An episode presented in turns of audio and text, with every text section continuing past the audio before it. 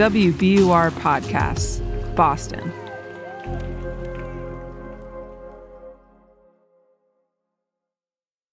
Anne-Marie, top three things you know about the Chinese internet. Go. The Chinese internet? That makes me think that I must know nothing about the Chinese internet. It's um, it's big. Okay. It's different. And it's um, protected by what they call the Great Firewall. Hmm. Of, like, government surveillance? Yeah. And control. Mm-hmm. Okay, so now let's do top things you know about the last two decades in China. Migration, wealth accumulation. Have any thoughts? Oh, wow. You're hitting me in all my weak spots. They're mine too, so it's okay. We're going to learn together. How much do you know about the influencer who the New York Times has called the quarantine queen, or Li Ziqi?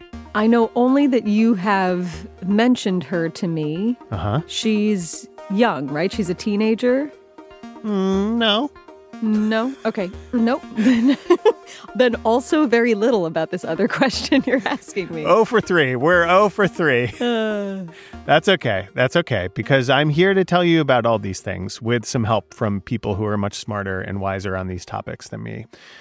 And I want to tell you a story that I didn't really know myself until recently about this person whose popularity online and whose disappearance helps us, I think, understand a little better all of the things we just listed, and maybe also gives us a snapshot of current online culture in China and what the future of online communities across the world might look like. Wait, she disappeared? I'm Ben Brock Johnson, and you're listening to Endless Thread. Oh, okay. It's like that. I'm Anne-Marie Sievertson, and we're coming to you from W B U R, Boston's N P R station.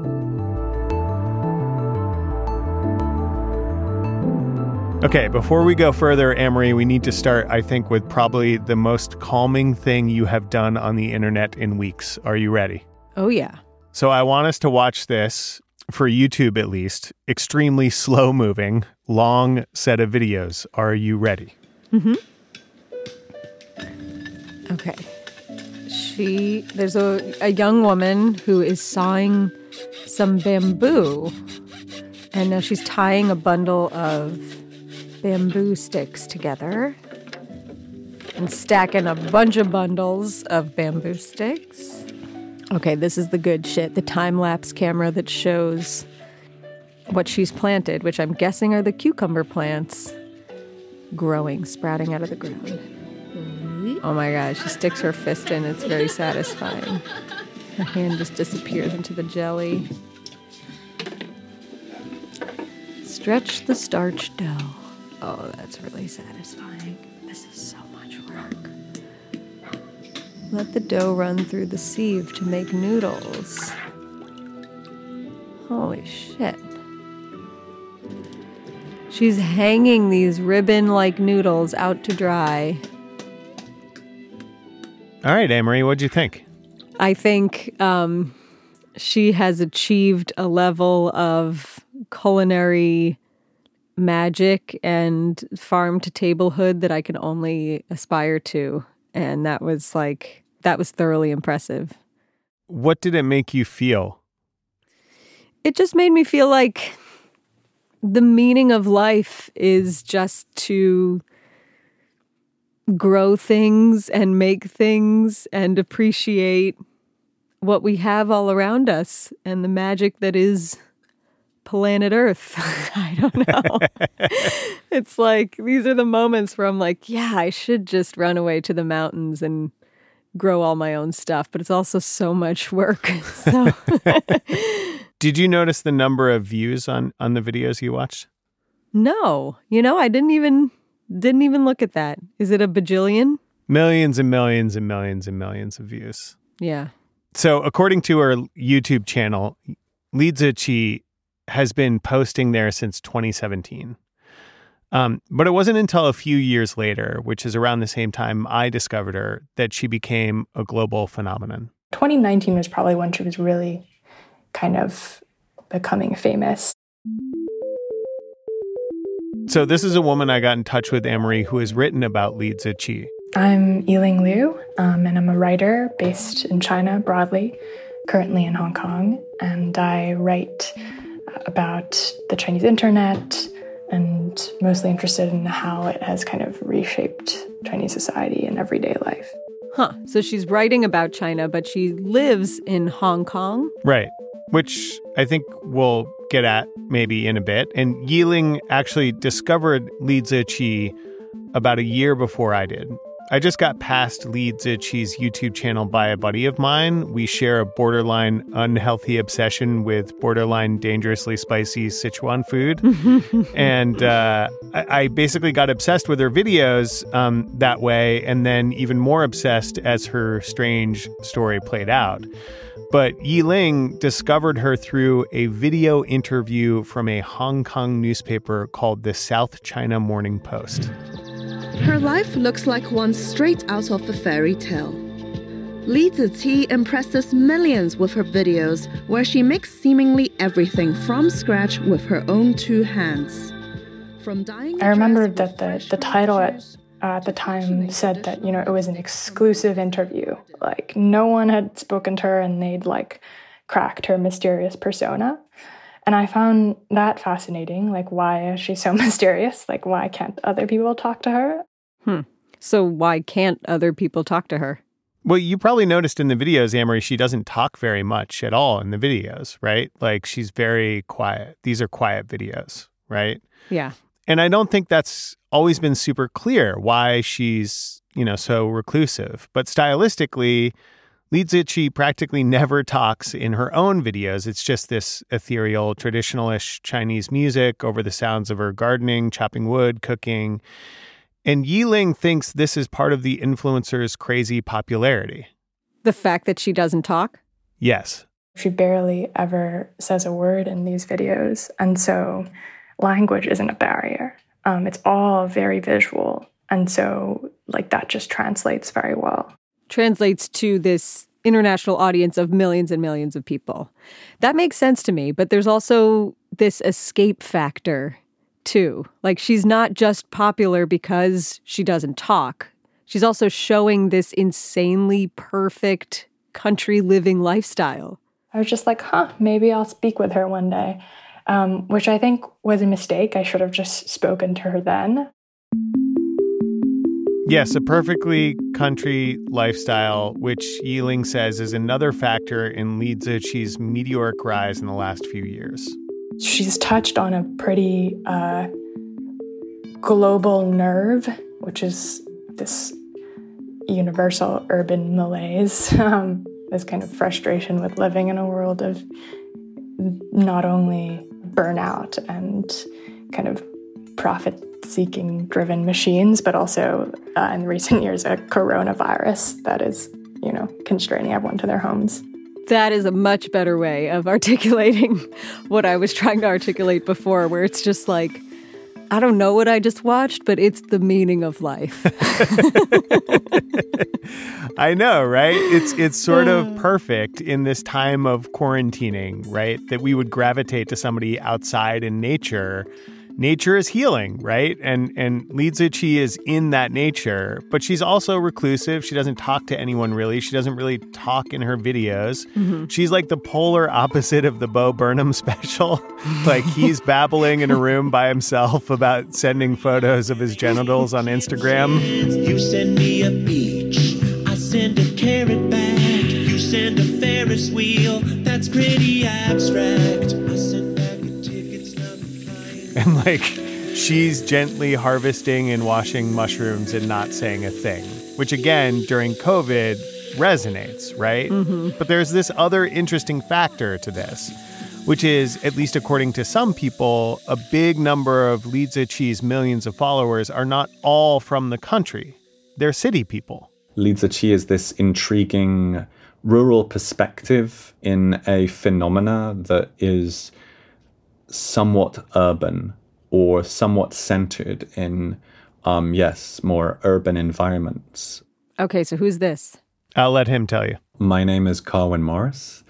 I'm a postdoctoral researcher at the Manchester China Institute, University of Manchester. I am currently based in London, and I am the uh, adoptive father of two cats. So um, presumably while ensconced among his cat children, Carwyn has studied Li Ziqi, but he's also looking in this bigger way at this potent online and offline mix of, shall we say, ingredients. Internal migration, food, instant messaging groups, and activism. And then I kind of look at that across uh, what I might call digital geographies, like thinking about digital territories and um, sovereignty and the internet.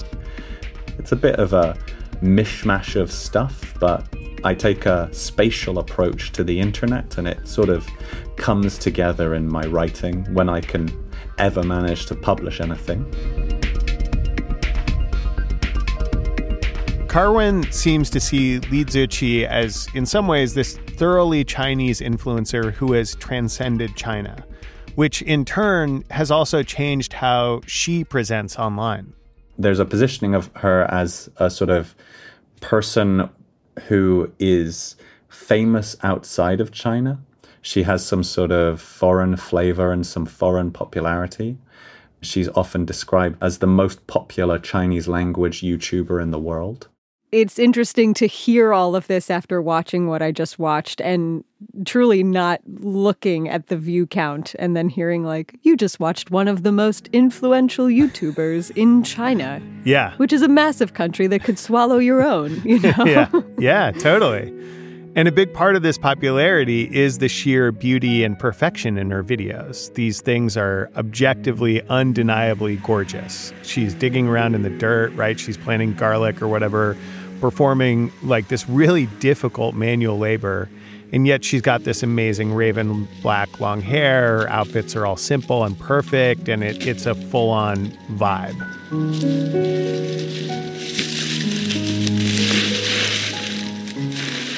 And Carwyn says that vibe has resonated with a specific set of people, migrants and others who have left the countryside in the last decade or so and come to the city to find opportunity. Hmm. Tale as old as time. Right. But in China, it's a tale that in the last few decades is especially true. There's been this explosion of the middle urbanite class. They've gone to these large cities to work. They're part of the rat race. They're hustling every day, and they're utterly exhausted. And um, for some of these people, this idea of leaving the urban sprawl, the rat race, is very appealing. I think that's a global phenomena, really. And this is perhaps why Li Ziqi's videos are popular globally as well.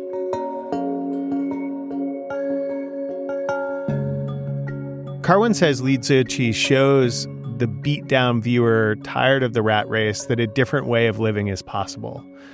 But like so many of us who have imagined a simpler life, he says Li Ziqi's videos don't necessarily inspire city workers to quit and buy a farm. But they may, in that case, just be there to calm the urban worker, to think at the end of the day, when things are just not quite good enough anymore, you're at the end of your tether. Watching that video, having that calming effect, might enable you to work for a bit longer.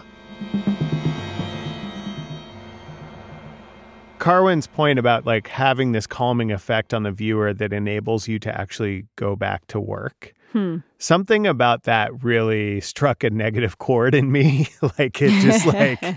I really found that description from him to be like the most dystopian thing I had heard in a long time. Like people move yeah. from the countryside to work in the city, they get ground down, and then on their lunch break and their like little slice of free time to help them pull their nose back onto the grindstone, they watch a little Li Ziqi. For anybody who has lived in rural China, they would know it's not real. So tell me mm. more what you mean by not real. They're a montage at the beginning of a Disney film with a Disney princess, really, of uh, you can imagine the this is the be- one of those videos is the beginning of the film, and then the person goes on we realize the star of this video is actually a princess in the making, or something will happen to her and she will become right. the right. star of the film, right? So there is this sort of, yeah, Disney princess-esque beauty to, and the choreography of it all. She is filming this, you know, it's not just like she found out later, like, oh, you were watching me make my, you know, cucumber salad. Yeah. Yeah. So, that was never lost on me. Yeah. Well, you're, yeah, I mean, you're smarter than I am. Um, but, but, but like, let, let's talk about fame for a minute. I, like, I think one of the interesting aspects of internet fame, and also f- maybe fame before or outside of the internet, is that it's often described as sort of someone or something arriving at the exact right time. So what came before that has set up Li Ziqi to go stratospheric in your mind? A lot of things, including instant noodles and video games. And Carwyn says China has this really long, in internet years, history of internet celebrity. And one big bump in that history was the beginnings of connecting online celebrities with online merchandising or online branding. A lot of early internet celebrities, I'm going to go for like the twenty tens when there were a lot of video-focused internet celebrities. They were online gamers. They were streaming League of Legends, Dota two, um, World of Warcraft, Counter-Strike, things like that online. They would have um, Taobao, the maybe let's say the Chinese equivalent of eBay mixed with Amazon. Yep. So they would have uh, Taobao stores where they would sell pot noodles and they would sell um, mice and mouse pads and things like that. And that would be how they would get their income. All right, you with me so far here? Yeah. As her videos started to blow up, Li Ziqi also started to sell noodles online. Like, I can buy the noodles that she just made in that video? You can buy them. Um, but first of all, this isn't that romanticized, I had no money, so I ate ramen every night kind of noodle, right? Uh-huh. This this is ridiculously perfect food, um, and it comes in at seventy, eighty bucks for a couple of noodle packages. This stuff wow. is not cheap. And this is part of her expansion as a global influencer brand with a fan base that has some means. Li Ziqi's backstory is a, is a little convoluted, but she was supposedly making her videos by herself at the beginning, and eventually she got linked up with this influencer management company. Here's the writer Yiling again. All I know is that the talent management company Hangzhou Wei Wei Nian is based in Hangzhou, and it's huge. And so they They manage a lot of influencers in addition to Li Ziqi, but apparently Li Ziqi was kind of like one of their largest.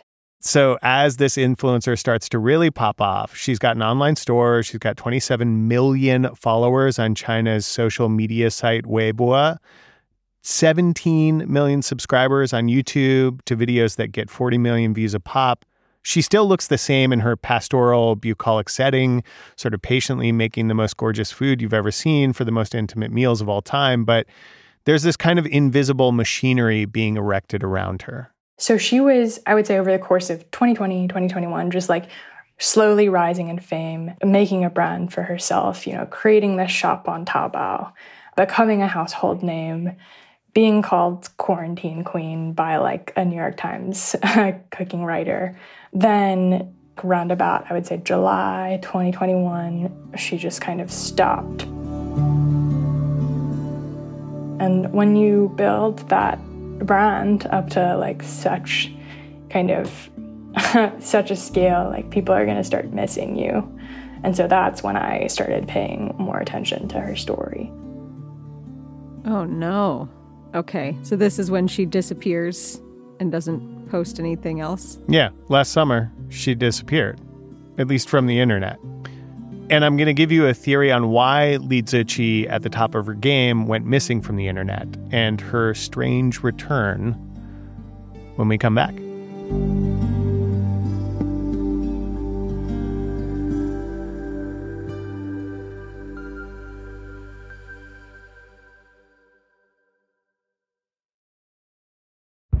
Did you kill Marlene Johnson?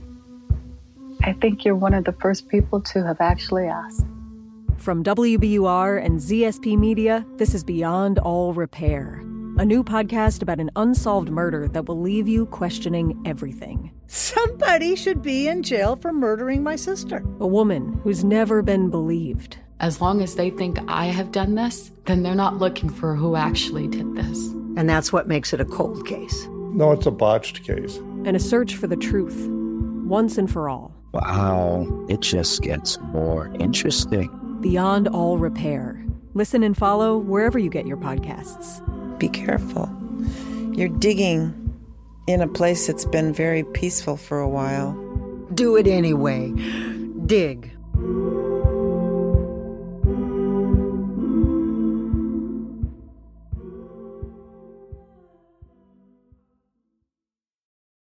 Okay, Emery, if you were to guess Li Ziqi's background, like her backstory before she became a Sichuan province influencer, what would your guess be? Mm. Well, she she comes across as a mountain gal, like of the land, for the land, knows all the mushrooms to pick. So I would say like was raised by the cucumbers of the mountain. Yeah, which is a common... Yeah. I'm close, right? Well, so so Li Ziqi was supposedly part of this massive migration in China that has happened over the last few decades. Have, have you been to China, Amory? Oh, I have not. Someday. So this year is is is the twentieth anniversary of the only trip I've ever made to China. Wow. I went to the Great Wall as part of my trip. Mm-hmm. We were exploring the Great Wall in the, in the sort of northwest region of China, you could say, very vaguely. They took us down from the wall, from the sort of official tour, and walked us through a village in the valley below the Great Wall. And, you know, these are farms with dirt floors. You know, this is like people with, you know, maybe their entire house is, I don't know, fifty square feet. They have one pig, right? Mm-hmm. In my limited, very limited experience, this would I, this is what I would say sort of a, a, the most humble existence of a, of humanity that I have ever witnessed personally. And the last twenty years has has been part of this intense transformation in China, right? Like a lot of it has been effectively driven by capitalism, but a lot of it has been at the direction of the Chinese Communist Party, which would mm-hmm. probably say, no, no, no, we're not capitalist. The People's Republic of China is a socialist market economy. Whatever you call it, it's the reason for a huge push in the recent past to get Chinese people out of the countryside and into the city. So, and, and it's done this through a, a sort of public relations campaign, pushing, among other things, a lot of opportunities for migrant workers. Hmm. And Yiling says this push worked. When we see the rising skylines, you know, in Shanghai and just like the highways and the, you know, all the kind of like trope images that we think of when we think of China's growth, like so much of that was fueled by the um, millions, hundreds of millions of migrant workers who moved kind of go, it, it's called going out, right? Left home um, in search of better opportunities. It's a cultural shift well known in many Western societies, and now it's becoming common for young Chinese men and women too. Our but, you know, at, at a certain point in like a country's economic history, like you, you just reap all the benefits of that growth. Like the buildings have been built, the superhighways have been built, you know, the factories have are now full, and um, there is kind of a plateau. So Li Ziqi was presumably one of these migrant workers who decided the city was not for her, and she moves out west and buys a farm? Right. So she starts in the countryside, she moves to the city, and then she moves back to the countryside. Mm-hmm. And we don't know why she moved back for sure. But for a lot of the people who picked up and moved to the cities, this social divide popped up between migrant workers, people who are coming into the cities, and locals. That's connected to this broader sort of view. Here's our internet-y geographer, Carwyn. The countryside in modern China has often been painted as a backward place, and to be from the countryside has almost been a slur of sorts, uh, or at least it's been a very derogative term used against people. You're from the countryside, or you are, you're a peasant. Uh, you don't know anything. Yeah, the kind of country bumpkin sort of insult. Yeah. But I'm having so many thoughts about this. Go on. Because, you know, it's it's sort of to take a country way of living and give it a platform on the internet, which is like a meeting of the worlds in a way that um, maybe the powers that be in China didn't expect to be so um, desirable or influential. You're absolutely on the right track here. Okay. And what's wild is that in China, I think it's fair to say the intensity of government control has also made for some whiplash. And in some ways, the government is, is grappling with this. Um, Yiling says that twenty twenty-one saw more dramatic and drastic societal change than the previous five years. And back in the nineteen eighties, the previous party chairman, Deng Xiaoping, had a mantra that was, to get rich is glorious. So it's all about the market economy, moving into cities. But under Xi Jinping, the new leader, the government now has a different plan. They have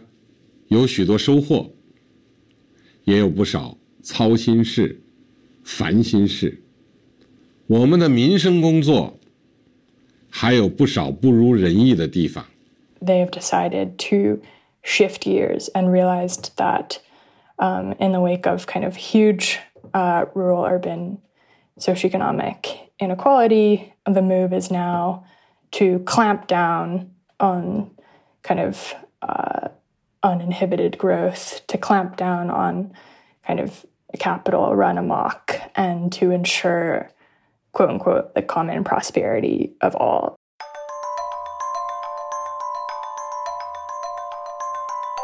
Yiling never got to interview the massively popular Chinese pastoral princess, the Quarantine Queen, but she feels like she didn't miss out either. Basically, when I started wanting to write about her, the story was unfolding.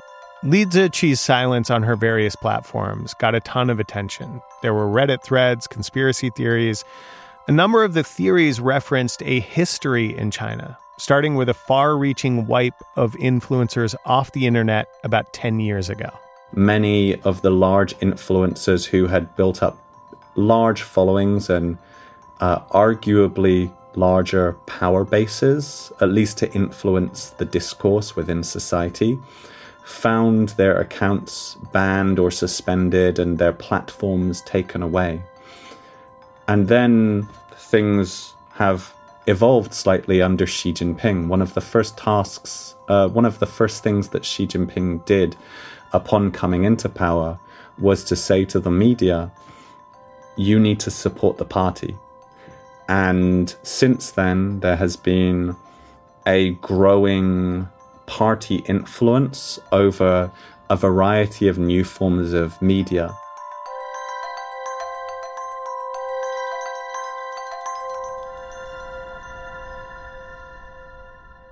So even as this influence has happened, Amory, the internet in China has also just kind of gone bonkers in its scale and popularity in recent years. And presumably, or or maybe it's not fair to presume this, but maybe gone rogue as well. Yeah, well, it's it's it's unwieldy, right? Like it's insanely popular. You know, people become insanely popular on the Chinese internet very fast. Over the last ten years, U S tech companies and social media companies have tried to gain a strong foothold there, but they haven't had much success. And these homegrown companies like ByteDance, which owns TikTok, have exploded, as have influencers in China. And so more recently, even in the last six months, there has been another spate of influencers getting wiped off of the internet in China for reasons that people have speculated have to do with not being in alignment with the government's priorities. Examples of people who've been gotten, uh, there was this a celebrity called, a very famous actress called Zhao Wei, who just like overnight, all of her stuff disappeared off Weibo. Whoa. Just any mention of her, she's like, and it's like Angelina Jolie just like disappeared off Twitter. Uh, kind of scrubbed, um, fully scrubbed. Exactly. So I'm guessing Li Ziqi is one of these influencers that's then disappeared from the internet. So this is where, I, I, again, I think the story takes an interesting turn. A few months after she disappeared, Li Ziqi came back, posting a message to social media that was weird. She put out some cryptic messages where she was like, capital is so annoying, or like, capital sucks, um, and uh, like posted a selfie of herself outside a courtroom. She replied to a comment on Weibo complaining about uh, the dirty tricks of capital. She deleted the comment.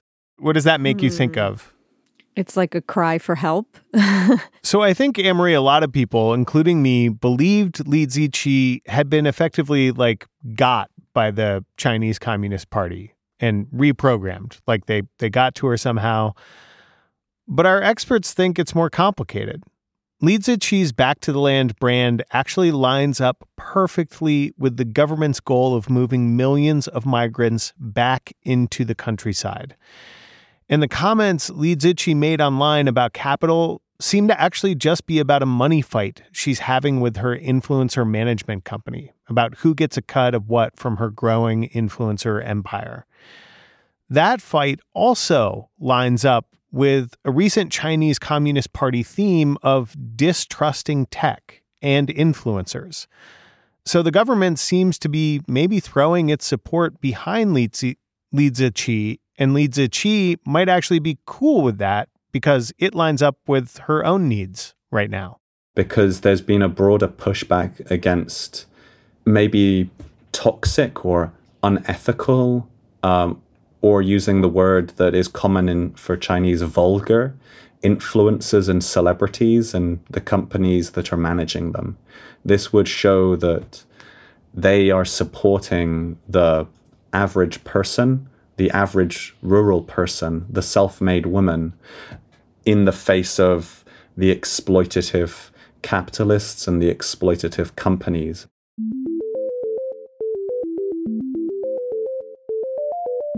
And Yiling says Li Ziqi knows this, right, and understands the way that China's influencer economy is fundamentally unique. I guess the, the key difference between the Chinese internet ecosystem and the one, I'd say, in the United States is that it has to respond to the state, right? But both of them, at the end of the day, respond to market logic. So there is, they respond to the market, both of them, but in China, there's this kind of extra hot sauce of, like, state mm. control.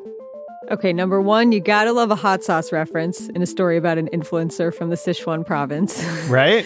but but number two, this is so confusing. It's like, make up your mind. Do you want people in the country? Do you want them in the city? You want them back in the country? Do you want them to be successful? Not too successful, like rein it in. You know, it's just yeah. like... But they're literally, they literally have a points system for living in a city, for being effectively allowed to be a permanent resident of a city. And you have huh. to score points in order to be a local. And so Li Ziqi might not be being forced to be a mouthpiece for the government. She's sort of like evolving her influencer status, and she is opting in. My interpretation of it, obviously hard to tell who's coming in and saying what, is that she read the winds quite shrewdly. And uh, she just decided, hey, like, all these influencers are getting axed. Maybe I should, like, do my extra bit and stand out and say, like, I actually don't want to be an influencer. That's, like, the, you know, shrewd political reading of it. The new influencer move is to refuse that they're an influencer. Exactly, right.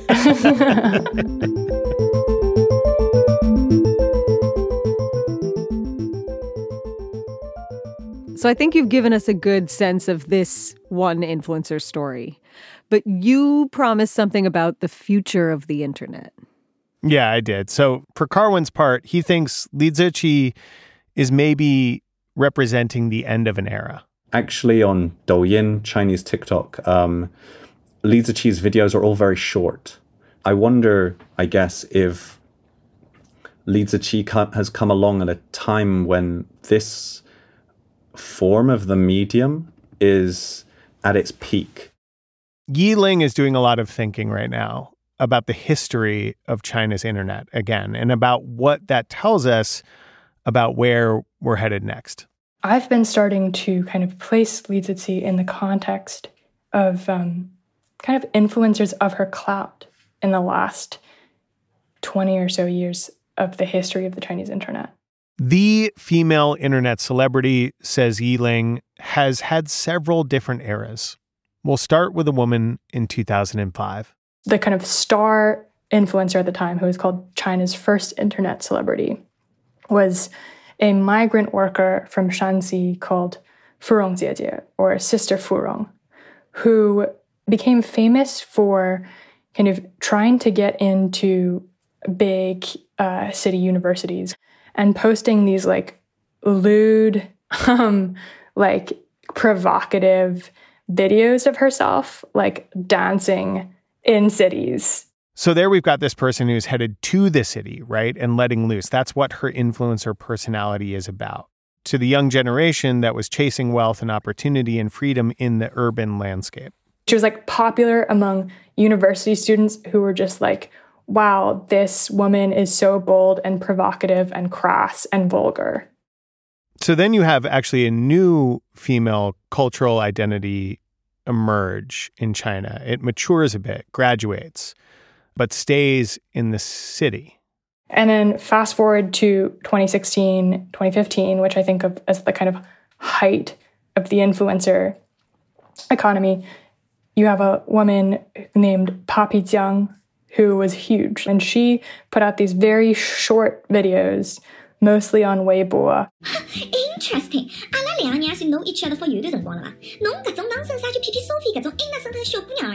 A young internet star known as Papi Jiang. She was like the Shanghai urbanite, fast-talking, very smart, kind of like uh, stand-up comedy, but online, who like poked fun at like, um, you know, like misogyny in everyday life and just like the daily grunt of being a white-collar worker. And now we've got Li Ziqi, who is this like largely silent, like A S M R-esque, like pastoral princess living in the Sichuanese countryside. And so that trajectory and those reincarnations, you can really apply them to lots of different facets of the internet.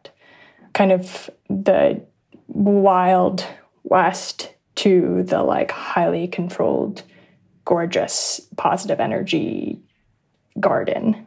Um, that is a narrative that I have been seeing again and again, specifically when it comes to China.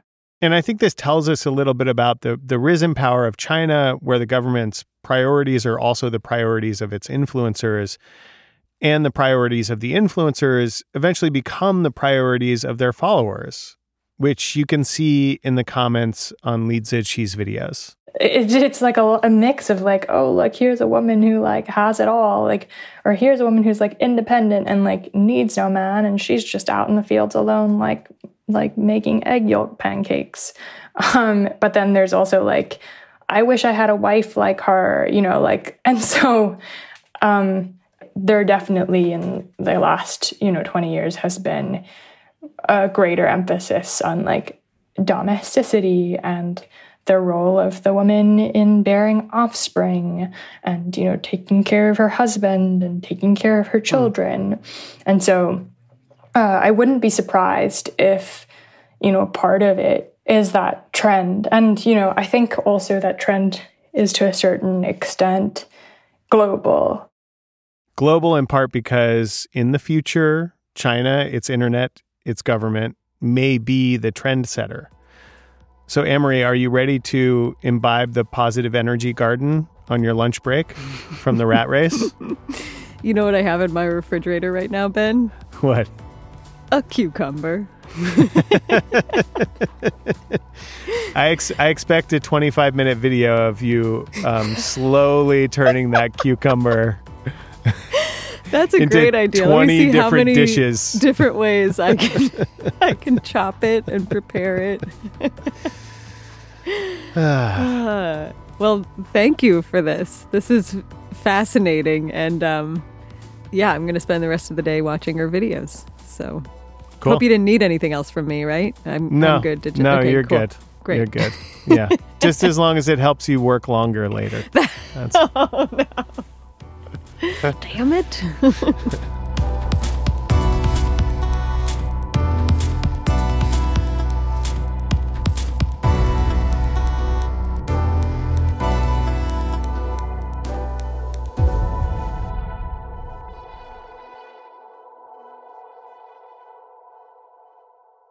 Endless Thread is a production of W B U R in Boston. Want early tickets to events, swag, bonus content, my cucumber videos, Ben's instant mushroom noodle packages? Join our email list. You'll find it at wbur.org slash endless thread. Also, do us two favors, pretty please. Number one, leave us a review in your podcast app. It helps other people find and love or hate, but hopefully love the show. And two, do the thing where the thing goes ding. Do the thing where the thing goes ding. Do the thing where the thing goes ding. What we mean by this is follow or subscribe to the show. Hit that little button so that when a new episode pops up, your podcast app of choice will tell you about it. This episode was written and produced by Ben and Quincy Walters. We're co-hosted by us, Anne-Marie Sievertson. And Ben Brock Johnson. Mix and sound design by Paul Vikas and Emily Jankowski. Special thanks to and additional production work from Dean Russell and Rachel Carlson. Endless Thread is a show about the blurred lines between digital communities and the drug buffet from the video shoot of the worst rap video of all time made by a crypto enthusiast who's probably going to jail. If you've got an untold history, an unsolved mystery, or a wild story from the internet that you want us to tell, hit us up. Email endlessthread at w b u r dot org. Goodbye. Zai Tian.